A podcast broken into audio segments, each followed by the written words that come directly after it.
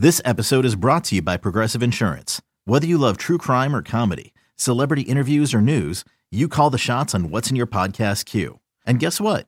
Now you can call them on your auto insurance too with the Name Your Price tool from Progressive. It works just the way it sounds. You tell Progressive how much you want to pay for car insurance, and they'll show you coverage options that fit your budget. Get your quote today at progressive.com to join the over 28 million drivers who trust Progressive. Progressive Casualty Insurance Company and Affiliates. Price and coverage match limited by state law. The following is a presentation of A's Cast, your free 24-7 nonstop destination for A's baseball. Go to athletics.com slash A's Cast to download the app. Restrictions apply. Looking for the latest on the A's minor leagues? One of the latest additions to A's Cast is The Farm, a look around the minor leagues with interviews, updates, and profiles on the future A's tearing up the minors.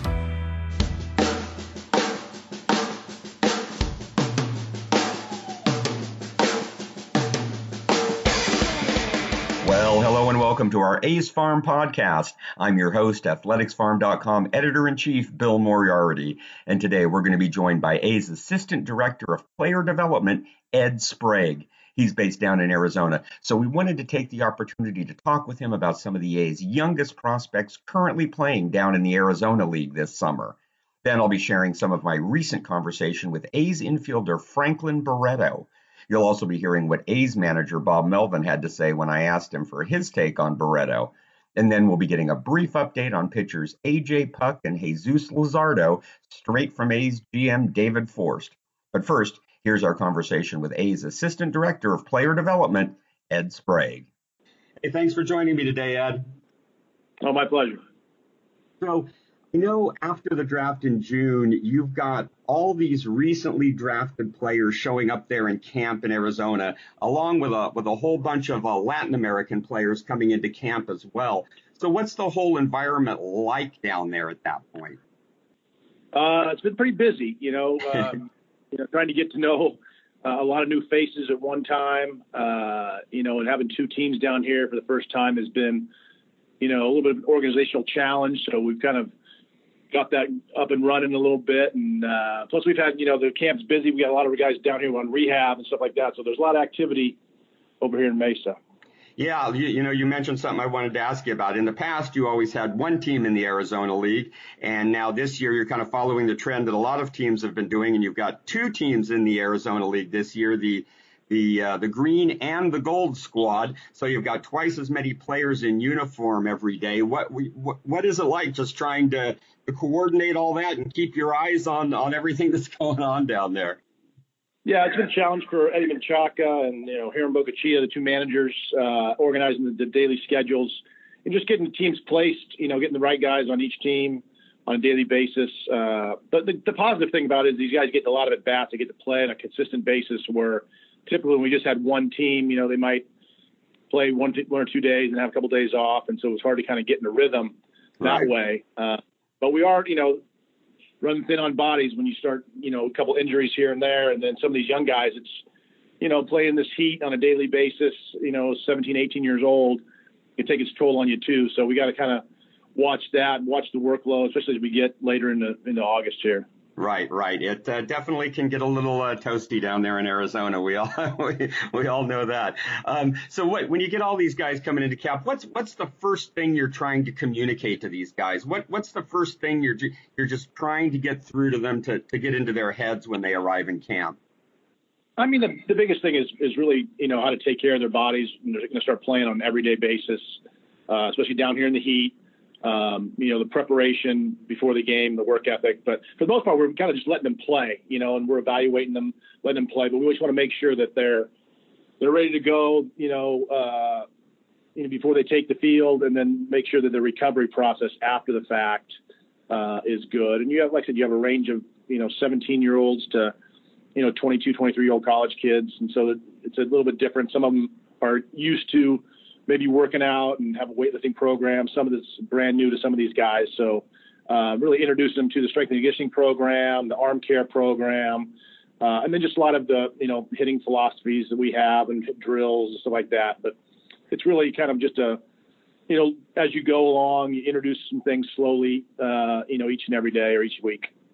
Yeah, you know, the, that's something I was going to ask you about because I, I know I've always heard that, that that first summer when these guys are in camp that, that you don't try to overburden them too much with instruction, that you really just try to look at them and, and get a sense of what their game is all about. And then maybe later in the instructional league or whatever, then, then maybe start to, to really coach them and, and work with them.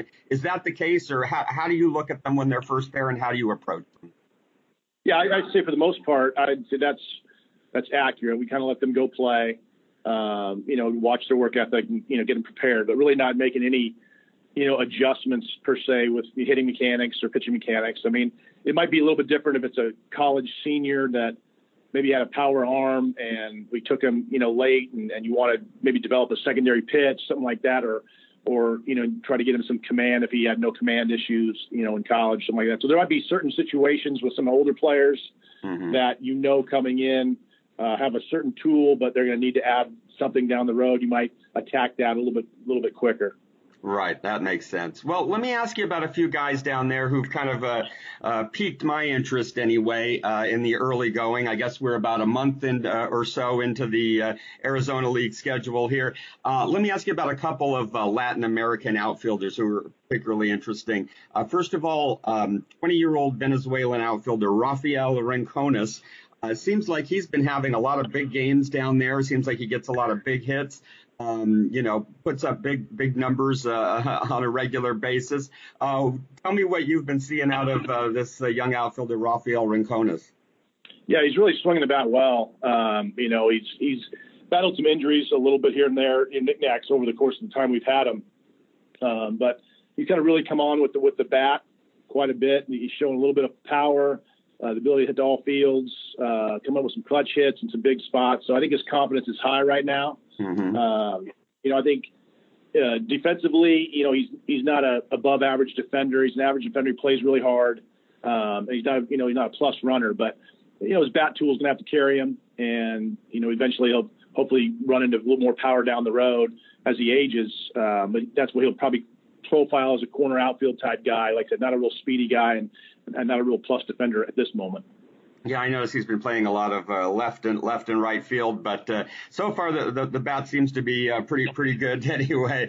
Uh, uh, there's another young young guy um, that I spoke with uh, assistant GM Dan Feinstein with recently, and he was really really high on this guy, and that's a 17 year old Colombian outfielder Brian Buelvas. And uh, I, you know, he told me there's a lot more kids coming out of Colombia now, uh, which is kind of interesting. And, and he's just 17 years old. Can you tell me what you've seen out of him? Yeah, you know, we were like I said, I told you earlier, we are running short on a few bodies with some injuries, and uh, you know, we needed to replace those. And and uh, you know, Dan recommended him. He thought he would do well, even though he was, you know, uh, you know, only 17. And he's kind of come right in and and really competed well. Um, you know, he's so young; it's it's hard to you know, say, but he's you know he's hitting in the middle of the order down here and, and getting hits and and making plays. And uh, you know, you, you wouldn't think of 17. I mean, he's like a high school junior, you know, playing in, a, in the Arizona League. So he's been he's been very impressive and hasn't missed a beat. And and uh, Finding was right on that one. So it's uh, he's come in and he's fit right in. So it's been good that you know you can get these young guys over here and give them a chance to play that young, uh, it's great when they hold their own. Sometimes you get worried, you bring them over and you overmatch them a little bit and it hurts their confidence, but that's not the case with Brian. Yeah, I mean, for like I said, for a 17 year old just to be holding his own at this point is pretty impressive. Is he is he a, a center fielder type as opposed to a corner outfielder? Uh, yeah, I think so. That's probably the more body type. Um, like I said, I've only seen him, you know, two or three games so far down here. I'll see him again today, uh, get some more looks at him. So um, this is the first time I'm getting a chance to see him. Um, you know, I haven't seen him all out run yet, so I, I can't say that for sure. But he, I mean, he looks like the body type. You know, he'll, he'll be a center fielder. Well, let me ask you about a few uh, few of this year's draft picks because there's a there's a number of the the younger guys from uh, this year's draft who are down there at this point. Uh, the A's took um, an 18 year old center fielder in the third round this year, Marcus Smith, and, and a lot of people didn't know that much about him uh, when the A's took him in the third round. But uh, it seems like he's been hitting pretty well down there in the early going. Again, he's just 18 years old. So, what have your impressions been of uh, Marcus Smith thus far? He's a super athletic kid. Um, you know, pretty simple approach at the plate. Um, you know, swings the bat well. He's, you know, he's obviously young and getting grown to his body, but uh, he's a very good looking athlete, especially for a high school kid, uh, and seems to, uh, you know, hold his own a little bit down here so far, and and uh, has a pretty good eye at the plate. You know, controls strike zone a little bit, so that's that's rare with a with a young kid. So what we've seen so far, so we're excited about Tim. You know that young high school kid like that picking up high, and and uh, he's got a chance to to be something special. I think. Yeah, I think he was out of the Kansas City area, and uh, he's he's another guy that that you do profile as a center fielder, right? Yeah, absolutely. Uh, uh, it'll be interesting to see uh, how he develops. There was another uh, high school pick the A's took with their first uh, five uh, picks this year, and that was 18-year-old shortstop Jalen Greer out of the Chicago area. Uh, I, I, think he's been playing, uh, uh, if I'm correct, a little short, a little third down there maybe. Um, but uh, what have you seen out of Jalen Greer thus far? Yeah, he's he's a big kid. Uh, you know, tall, shortstop. Uh, the the speed of the game is a little bit fast for him right now, so it's kind of hard to judge his actions. He gets up to speed. You know, just routine ground balls, stuff like that. But he has the actions in there. I like his ability at the plate so far from what I've seen. His approach seems fairly simple. Uh, he's got a little bit of bat speed. He's going to be a big kid. Um, you know, so I think it's just going to probably a little bit longer for him. I mean, I'd say, you know, Smith's probably a little bit ahead of him as far as, you know, more polished. Mm-hmm. Um, but Jalen is a, is a good looking athlete. He's a quiet kid, goes about his business. He's just going to have to, you know, kind of get up to the speed of the pro game a little bit. And, uh, and that'll just take a little while as he gets settled in. I think if I'm correct, he's got a pretty big frame for a shortstop. I think he was like six two or six three coming out coming out of high school, if I'm correct, right? He's got a very big frame and room to go. Yeah, six three, one eighty five. Um, you know, tall kid. So, you know, he may stay short, he may not, depending on how, how he fills out body. Uh, we'll see. But you know, so far he looks like he can uh, stay there a little bit. Like I said, as long as the his game clock kind of picks up a little bit as we as we move through the summer. Right. Now, uh, another uh, guy who was uh, taken just out of the top 10, but uh, in the 11th round was uh, Dustin Harris, a 20 year old, and he was drafted as a third baseman, but I believe he's been playing mostly first base down there. So tell me a little bit about Dustin Harris, and does it look like he's maybe going to be more of a first baseman than a third baseman going forward? I don't know if that's the case. I think just it's getting more of a need based at first right now. Okay. Um, for him, so I think he's going to continue to play both, and and and we'll. Uh, I don't know how much first he played, but he looks he looks really good over there so far. Um, and so, but you know, I'm sure we'll get a chance to move him around a little bit um, in, in instructional league. Uh, he takes a rip at it. You know, left-handed hitter, another big kid, strong, uh, and likes to swing the bat. So you, pro- profile him as a corner guy with uh, some power down the road. Uh, I think, and you know, he's, off to a good start, and I, I like uh, I like his at bat so far. And, and like I said, in the limited time he's played first, like I don't know how, how much he's played in the past, but he he looks really good over there. Uh, yeah, no, it's interesting to see how some of these uh, some of these young draft picks start out right away. If they look really comfortable, it, it, it certainly makes you feel good to see them uh, getting right into the swing of things. Anyway, are there any? Uh, there there are so many pitchers down there. I mean, you've got I, I couldn't even count how many pitchers you've got in camp, and you probably can't either. Um, it, it's pretty hard to keep track of all of them. But there, are there any pitchers down there that have sort of uh, leapt out at you with uh, with their performance recently? Uh, yeah, you know, uh, Pineda uh, landed Moody Denny Pineda. You know, he's a little bit older kid, um, and he's kind of come on second year here, and uh, he's up to 95, showing a plus slider. I think that's been the biggest thing is that secondary pitch, trying to get that secondary pitch to improve, and, and he's really shown some improvement on that. Um, so he's a kid that could probably, you know, begin to move out of the Arizona, I would think, in, in the near future. Um, he's been one kid that's been pretty impressive. The rest of them are, you know, they're all kind of taking little short stints, you know, protecting them over the course of the summer. So you get a you, know, you get a flash here and there, some guys that will throw well for an inning or two, and then you know four or five days later are going to throw another inning or two. So they're not real stretched out. Some of the younger guys. Um, but that's okay right now. We're just protecting those guys. But uh, I think we got some good arms. I think we got some just you know generalized. Uh, I think we have bigger bodies and some stronger arms. You're seeing a little bit more velocity out of these groups uh, than in the past with the, the, draft guys and some of the Latin guys coming over. Uh, so some some bigger, taller bodies with a little bit of velocity, and so I think command will be the big thing to develop with these guys, and maybe some secondary stuff to get them out into the system. Yeah, I was looking at some of the Latin American pitchers you have in camp, and it looks like there's there's definitely some pretty uh, you know big, strong, big-bodied guys in that in that group at this point. Yeah, so I think it's a good direction that we headed, and, and get some of those guys going. And uh, it's been a fun group to watch. They're, they're competing down here. The green team is a is, is a little bit younger, uh, but they've had some good wins the last couple of days. Uh, they they walked off the gold team on uh, on Wednesday, and then they uh, and they beat the Cubs on uh, on Thursday, I think, in a, a nice hold on win. So it's been it's been good. You know, watch these young guys compete. You know, and they're very young. Oh yeah, let me let me ask you one question about about you've got so many guys there, both hitters and pitchers.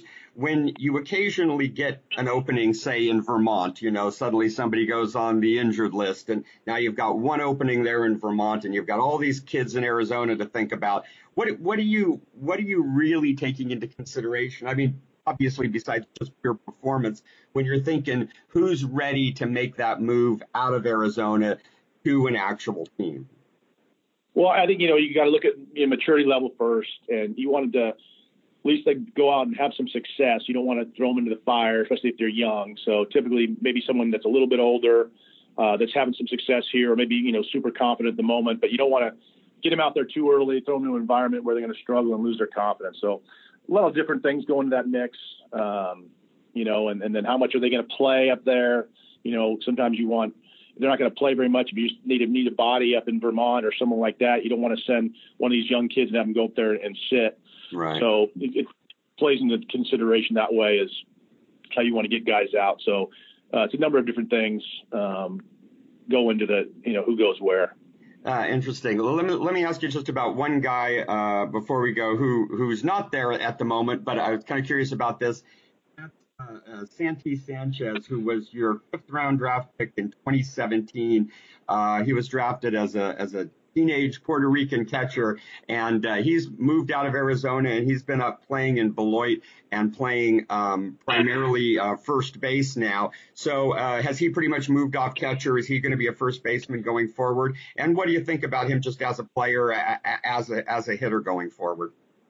Well, yeah, I, the decision to move him off, you know, off catchers, you know, he's got a little bit of a cranky knee, and uh, you know he's, he's a bigger guy, and so we just mm-hmm. thought from a health standpoint, uh, putting him to, to first. and his his signature is his bat. You know, he can really hit the fastball, and uh, probably one of the reasons that you know he got sent to to Beloit. They needed a, they needed a body there, and you know his ability to to really hit the heater. Um, he sets him apart. He's got you know he's got some power. He, when he can run into one, the the power's real. Um, but you know he's got some improvement to do. He hasn't played a lot of first base, and he's got to clean the body up a little bit and get a lot of reps. And and then his you know his recognition on the on the off speed stuff has got to got to come along too. So, um, but like I said, he's a he's a hardworking kid. He's a fun loving kid, and, and he can really hit the heater. Um, so we just hopefully that he can continue to you know pick up that breaking ball and, and cut the strikeouts down and, and, get a little more contact in his game. Uh, so he's you know like I said he's struggled quite a bit at, at Beloit right now. But just because that ability to hit the fastball uh, is there, uh, that's what he was kind of went out. Well, well, as we know, Beloit's not always the best uh, in, environment for hitters, or the, the, easiest place to put up big numbers, anyway. yeah. So there's one other kid I would like to, to mention. This sure. uh, T.J. Schofield Sam. Uh-huh. Um, he's a he's a young high school kid out of Canada, um, third baseman. Really like his approach to the plate. Uh, takes a rip at it you know, kind of a quiet kid, but uh, he's interesting down here too. Um, he hadn't played a ton yet, but uh, it'll be something to watch. I think he's going to grow into his body quite a bit. Another kind of quiet kid. So once he gets familiar with his his environment, I think uh, he'll be an interesting left-handed bat to kind of watch.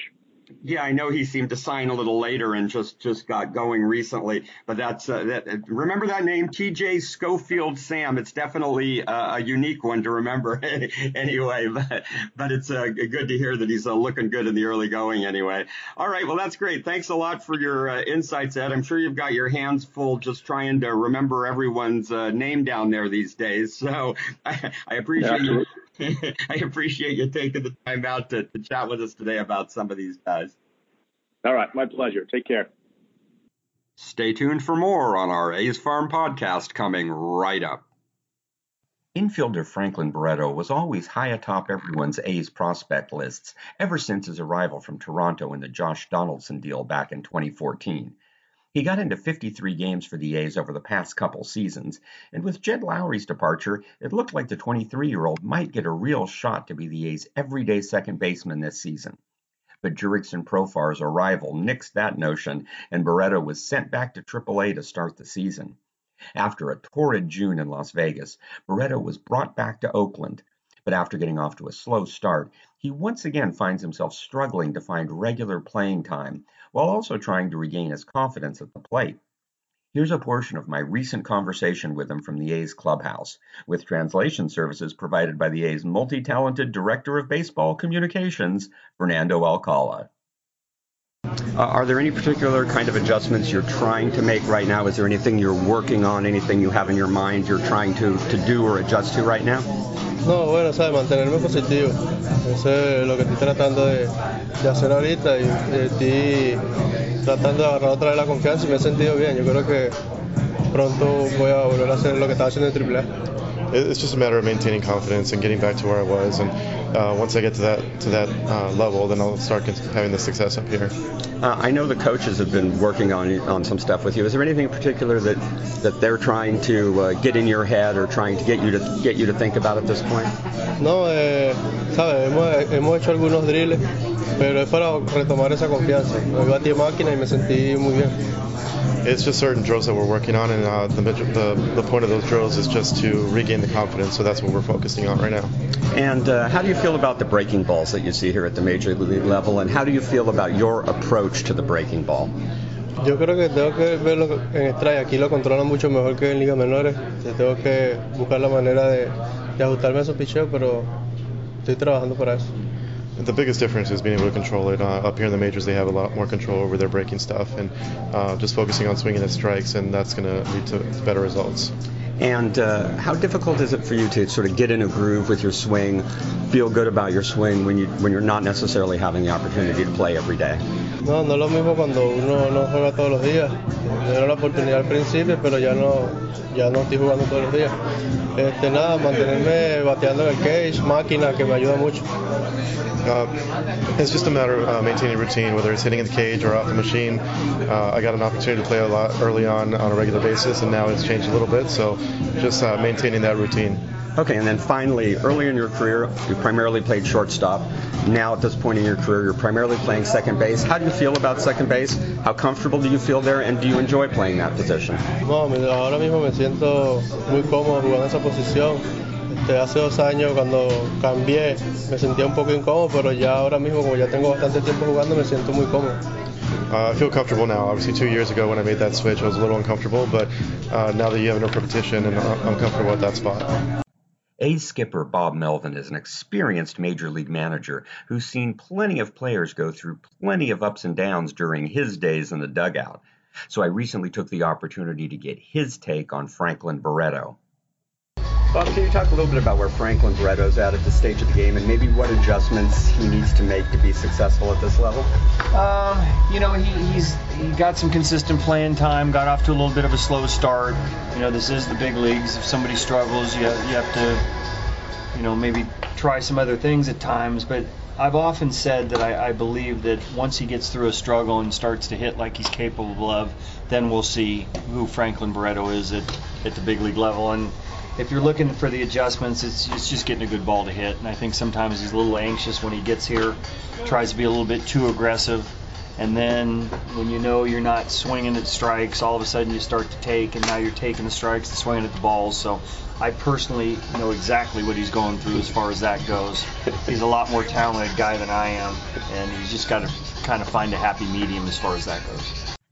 And finally, everyone's always eager to know the latest on the A's top pitching prospects, AJ Puk and Jesus Luzardo. So I recently took the opportunity to ask A's GM David Forst about the pair of promising pitchers. Can you talk a little bit about AJ Puk's outing last night and your impression of his first two outings at AAA, and also maybe offer an update on Jesus Luzardo as well? Sure. Uh, AJ's pitched great the last two times out, and, and since he, you know, we backed him off a little bit when he had some soreness, but since he's gotten over that hump, he's pitched great every time out. Um, his velocity up, you know, 96, 97 last night. Uh, we will continue to let his elbow and how he feels sort of dictate his schedule.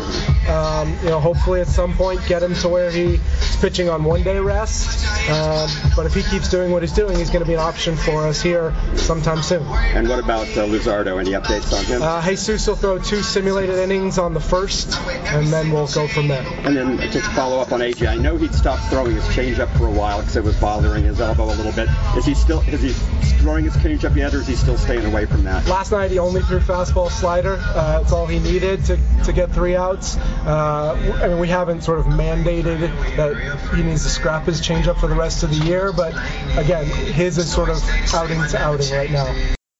Well, that's about it for this episode of our A's Farm podcast. Thanks to all of you out there for listening. Be sure to check back in for the next episode. And don't forget that you can always find daily updates on the A's top prospects and all the daily action in the A's minor league system on our A's Farm website at athleticsfarm.com. That's athleticsfarm.com.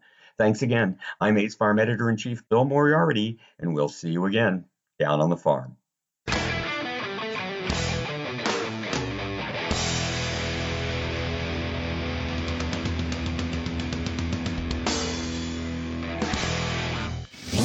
This has been a presentation of the Oakland Athletics.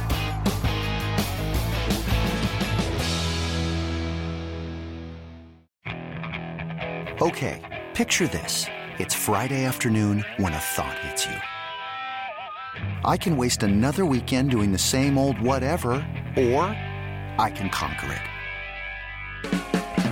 I can hop into my all new Hyundai Santa Fe and hit the road. Any road. The steeper, the better because my all new Santa Fe is available with HTRAC all wheel drive so I can hit the trail without a worry in the world. Heck, with three rows and best in class rear cargo space, I can pack the whole family in with all our gear. We've got available dual wireless charging for our phones so we'll never lose touch with civilization and we won't lose touch with the primordial power of Mother Earth. So which is it? Waste the weekend or do something a little more epic? And conquer it in the all-new Hyundai Santa Fe. Visit HyundaiUSA.com or call 562 for more details. Hyundai, there's joy in every journey.